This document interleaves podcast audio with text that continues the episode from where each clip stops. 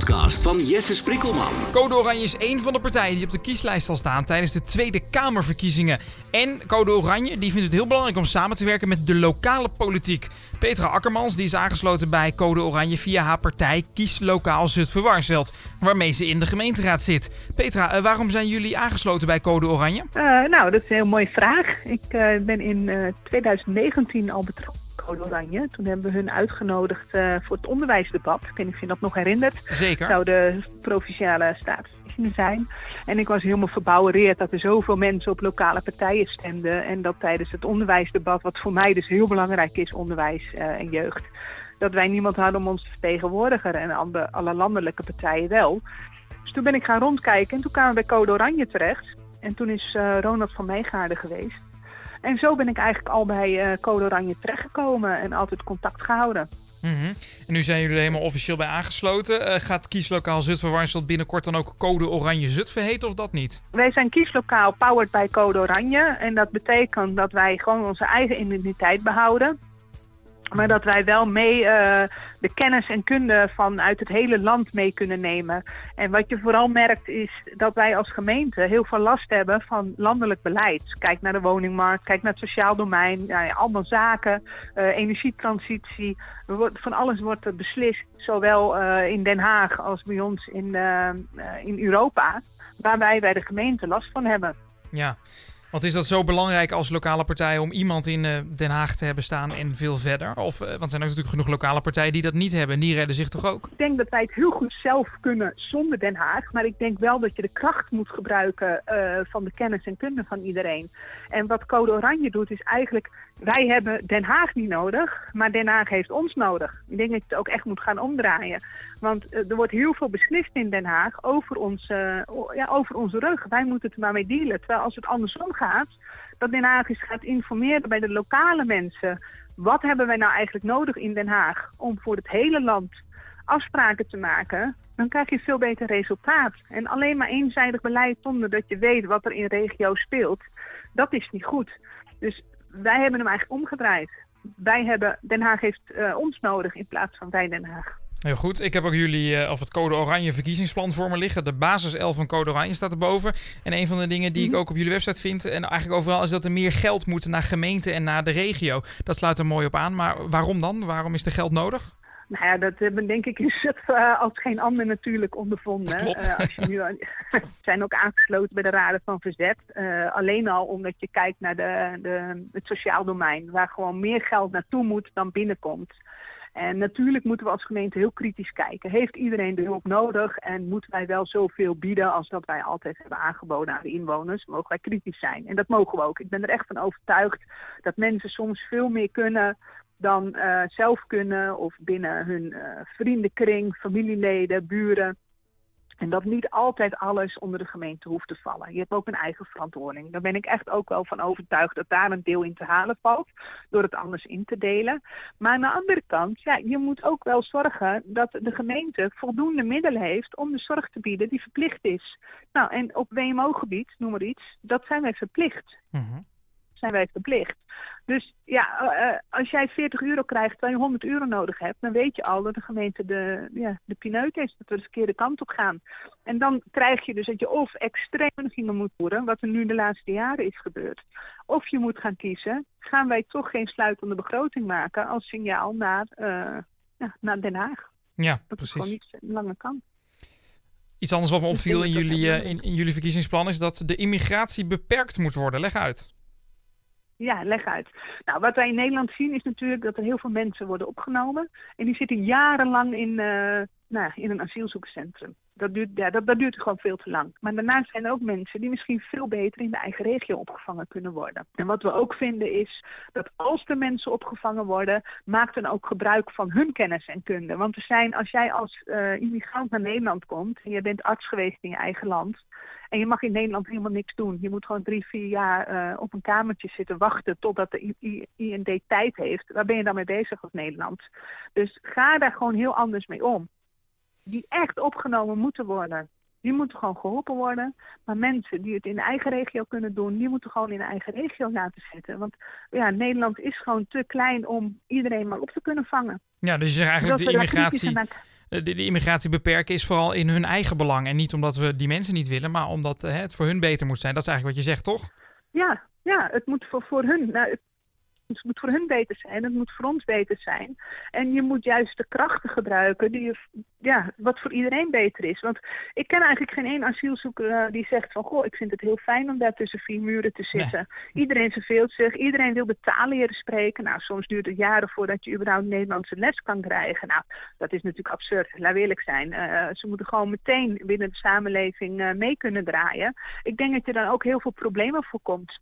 Ik denk echt dat je veel meer problemen voorkomt als je zegt uh, meteen mee, dan taal leren. Uh, ik heb de laatste twee maanden in Griekenland gezeten voor de ziekte van mijn vader. Nou, ik weet hoe het is om geen Grieks te begrijpen. Om ja. uh, een arts te horen praten over je eigen vader. En je kan gewoon niks doen. Dus ik kan maar een hele mini kleine voorstelling geven hoe het moet zijn als jij de taal niet machtig bent. Want mm -hmm. dat, dat sluit buiten. En dat moet je juist voorkomen.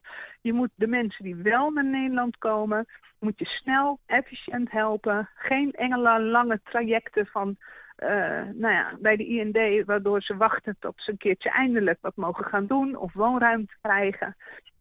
Dat het veel efficiënter en beter. En misschien ook meer in de regio. Ik denk dat mensen ook het veel fijner vinden om in hun eigen regio te zijn als dat mogelijk is. Ja. Alleen dat moet je wel goed bekostigen. Je moet natuurlijk niet als Nederland zeggen, blijf maar in die regio en we doen niks. Want die regio heeft natuurlijk niet voor niets hulp nodig. Nee, er zijn dus ook nog andere partijen die ook de immigratie willen beperken. Grootste voorbeeld is natuurlijk de PVV. Zijn jullie het daar dan ook mee eens? Of zeggen jullie nou, dat is wel echt totaal wat anders? Nou, ik, ja, Wilders, wat moet ik daarvan zeggen? Kijk, elke partij heeft punten waarvan je zegt, oké, okay, daar kunnen we iets mee. En uh, punten waarbij je niks kan. Maar de manier hoe hij het brengt vind ik gewoon echt nat dan. Vind ik gewoon niet goed. Het is uh, over één kam scherend, iedereen is slecht. En zo zit het leven niet in elkaar. We moeten gewoon veel beter kijken naar elkaar en tot oplossingen komen. Maar hoe hij het doet. Daar ben ik het persoonlijk niet mee eens. Oké. Okay. Jullie agenda staat ook uh, pal staan voor de rechtsstaat en de vrijheid van meningsuiting. Dat staat bovenaan zelfs. Uh, waar ligt dan wat jou betreft ja. de grens in vrijheid van meningsuiting? Nou, sowieso respectvol. Je moet zo, het is, uh, je kan leren dat je het recht hebt om je mening te verkondigen, maar dat betekent niet dat je alles kan roepen. Dus je hoeft iemand niet te beledigen. Um, wij hebben het recht om uh, over elk uh, geloof iets te mogen zeggen. Dat mogen wij. Dat kan respectvol. Maar het kan niet zo zijn dat wij bijvoorbeeld niet iets mogen zeggen over iemand, omdat dan iemand onthoofd wordt, wat in Frankrijk bijvoorbeeld is gebeurd. Ja. Die druk, dat kan niet. Je moet gewoon alles kunnen zeggen wat je wil. Maar dat betekent ook dat je gewoon vooruit moet kunnen komen dat je homoseksueel of bent. Dat je daar niet beoordeeld wordt of afgerekend wordt. Dat moet je gewoon kunnen zeggen. Je moet gewoon kunnen zijn wie je bent. En die vrijheid van meningsuiting vind ik gewoon een heel groot goed. Wat door iedereen die in Nederland woont, en of dat nou is omdat je hier geboren bent, of dat je ouders uit het buitenland komen, of dat je zelf uit dat maakt voor mij niet uit. Iedereen heeft recht op zijn bestaan hier. En iedereen mag zijn wie die is en zeggen wat ze willen, maar wel respectvol. Ik snap wat je bedoelt, maar je zegt hè, dat mensen ervoor uit moeten komen voor hun geaardheid. Maar geaardheid, dat heeft toch niks met vrijheid van meningsuiting te maken? Dat is toch geen mening? Nee, het is geen mening vaak misbruikt. Want als jij gewoon erop los mag schelden uh, dat, over homoseksuelen of lesbiennes, dat vind ik geen goede mening. Want mag, iemand mag dat gewoon zijn. Want waarom moet je trouwens altijd zeggen dat je een vriend hebt en kijken mensen je raar aan als je zegt ik heb een vriendin? Mm ja. Dat, ik vind wel dat het onder meninguiting valt. Ik vind dat, uh, dat het normaal moet zijn. Maar dan bedoel je vooral de reactie uh, die erop komt? Dat dat. Onder, ja, precies. De, ja. ja. vooral de reacties, ja. En je moet gewoon, uh, in Nederland hebben wij bepaalde normen en waarden. En daar mogen wij gewoon veel meer voor staan. Die, die mogen er gewoon zijn. En wij, wij zullen iedereen welkom heten in Nederland. Maar die zullen ook respect moeten hebben dat wij daar vrije, dat wij veel vrijer leven. Ja. Maar het is natuurlijk ook in onze eigen samenleving, die mensen die gewoon in Nederland geboren zijn, die dan nog best wel moeite mee kunnen ja. hebben, toch?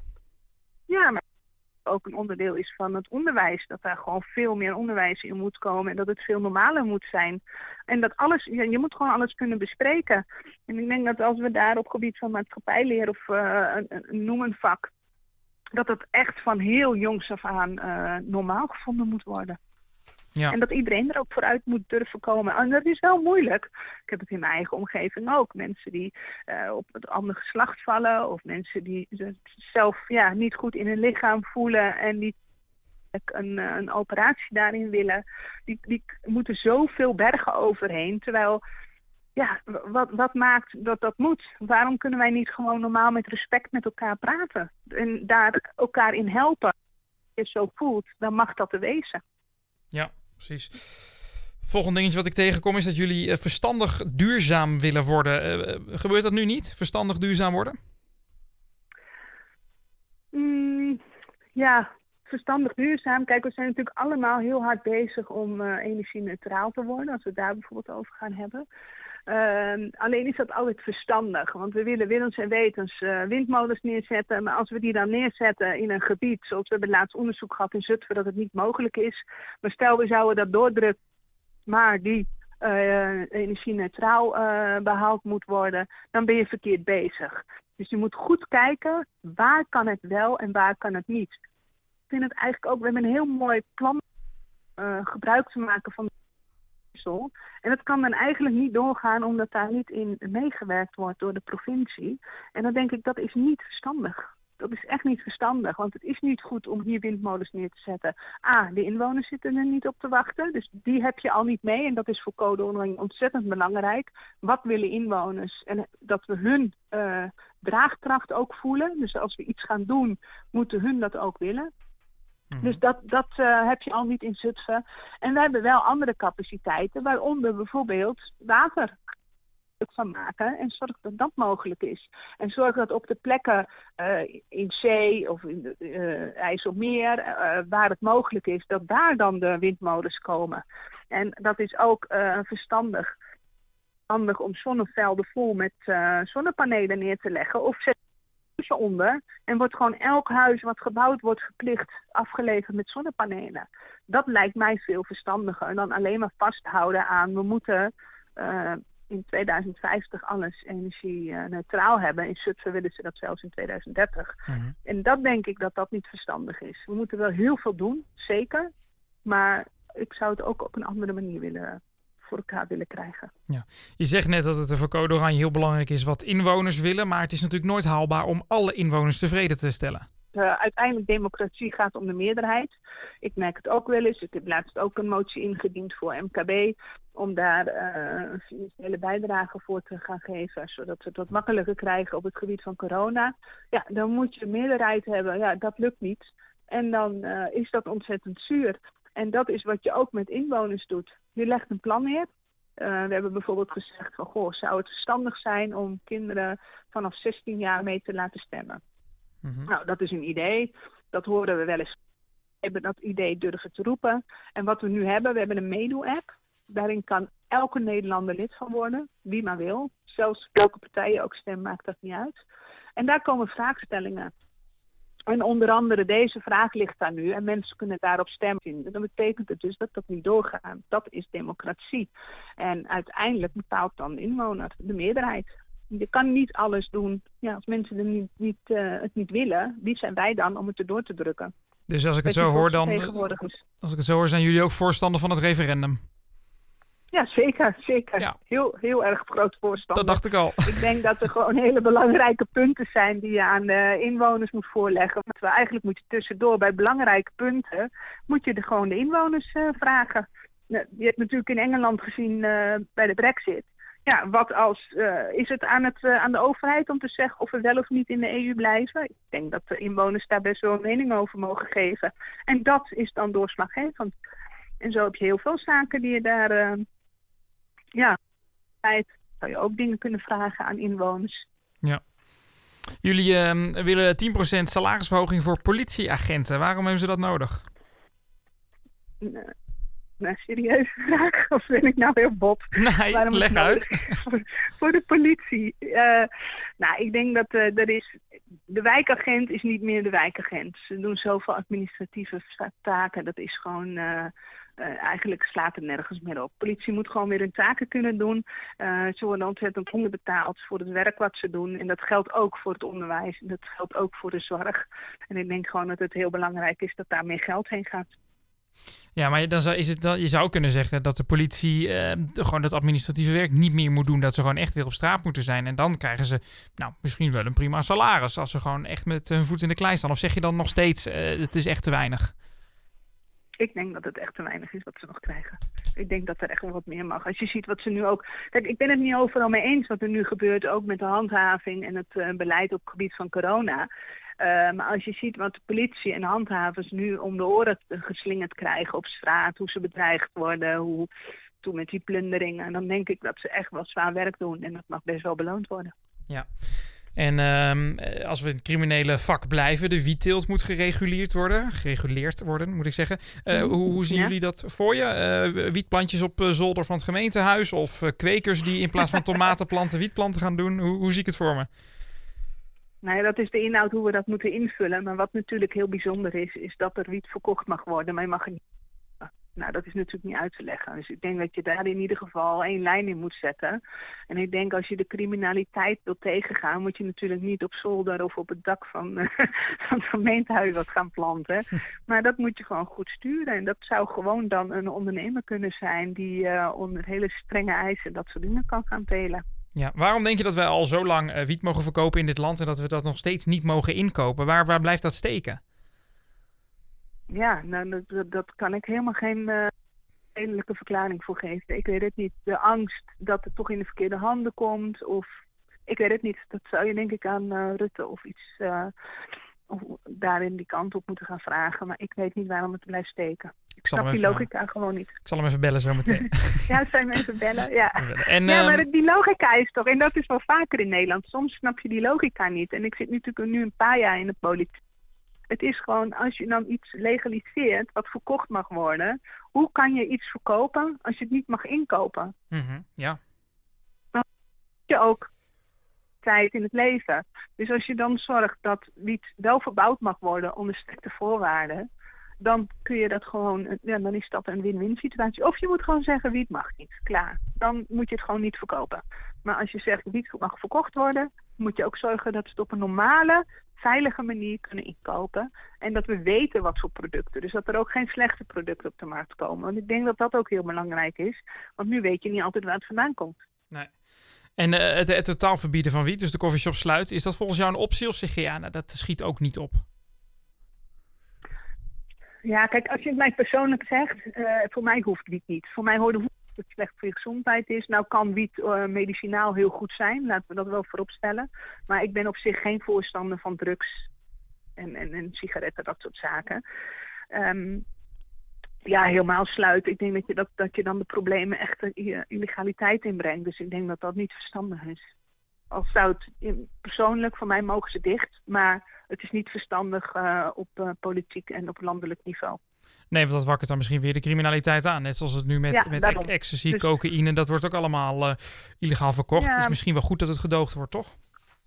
Ja, nou dat denk ik wel. Het gewoon, kijk, je bent natuurlijk ook mens zeg ik dus van nou, voor mij hoeft het niet.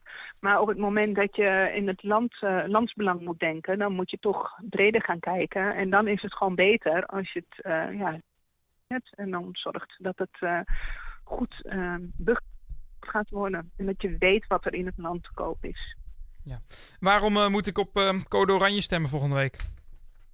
omdat dan jouw stem een echte democratische stem is. En omdat ze dan naar jou luisteren en dat je ook mee kan doen tijdens alle, de hele vier jaar uh, dat, er, uh, dat wij politiek uh, bedrijven. Dus je geeft je stem. Maar daarna luisteren we nog steeds naar je. We blijven in de regio langskomen. Ik merk dat het nu heel moeilijk is met corona. En ja, eigenlijk is het nog wel belangrijker nu met corona. Het gaat niet goed dus je moet op een andere manier met uh, mensen in uh, contact komen. Maar dat is wel de kracht van Code Oranje. Ja. Om juist te weten wat er leeft. En dat je tijdens die vier jaar, dat jouw stem is. Dus ik wil vooral oproepen, stem, maar vooral ook doe mee met de meedoen-app. Iedereen, maakt niet uit op wie je stemt, maar doe mee. Want dan weten we echt wat er leeft in Nederland. Want wat mij altijd opvalt is in de politiek... Um, iedere partij staat voor zichzelf. Maar eigenlijk zouden we voor alle inwoners moeten staan. En dat kan alleen als je weet wat bij iedereen leeft. En of je dan voor GroenLinks bent, voor de SP bent, voor de PvdA of voor Code Oranje. Uiteindelijk moeten we het met z'n allen doen. En hebben we allemaal hetzelfde belang dat het goed gaat met onze inwoners. Ja, maar je zegt uh, dat je kan blijven meedoen als je gestemd hebt op code oranje. Maar ik kan me ook voorstellen dat de mensen zeggen, ja, daar heb ik helemaal geen zin in. Ik wil gewoon op iemand stemmen die ik vertrouw en dan het volledig uit handen geven. Nou ja, kijk, dat is natuurlijk, als ze zoveel vertrouwen hebben, vind, is het natuurlijk ontzettend goed. Dan kunnen ze ook op ons stemmen. Gaan we ook gewoon voor ze hard, keihard aan de slag om te zorgen dat we een heel mooi leefbaar land blijven. Maar je hebt wel de mogelijkheid bij ons om ook mee te doen. En het is iedereen vrij om daar gebruik van te maken. Dat is het mooie van een democratisch land. Dat, die vrijheid heb je. Precies. Succes uh, met de verkiezingen en rondom de campagne. Met wie? De interviewpodcast van Jesse Sprikkelman.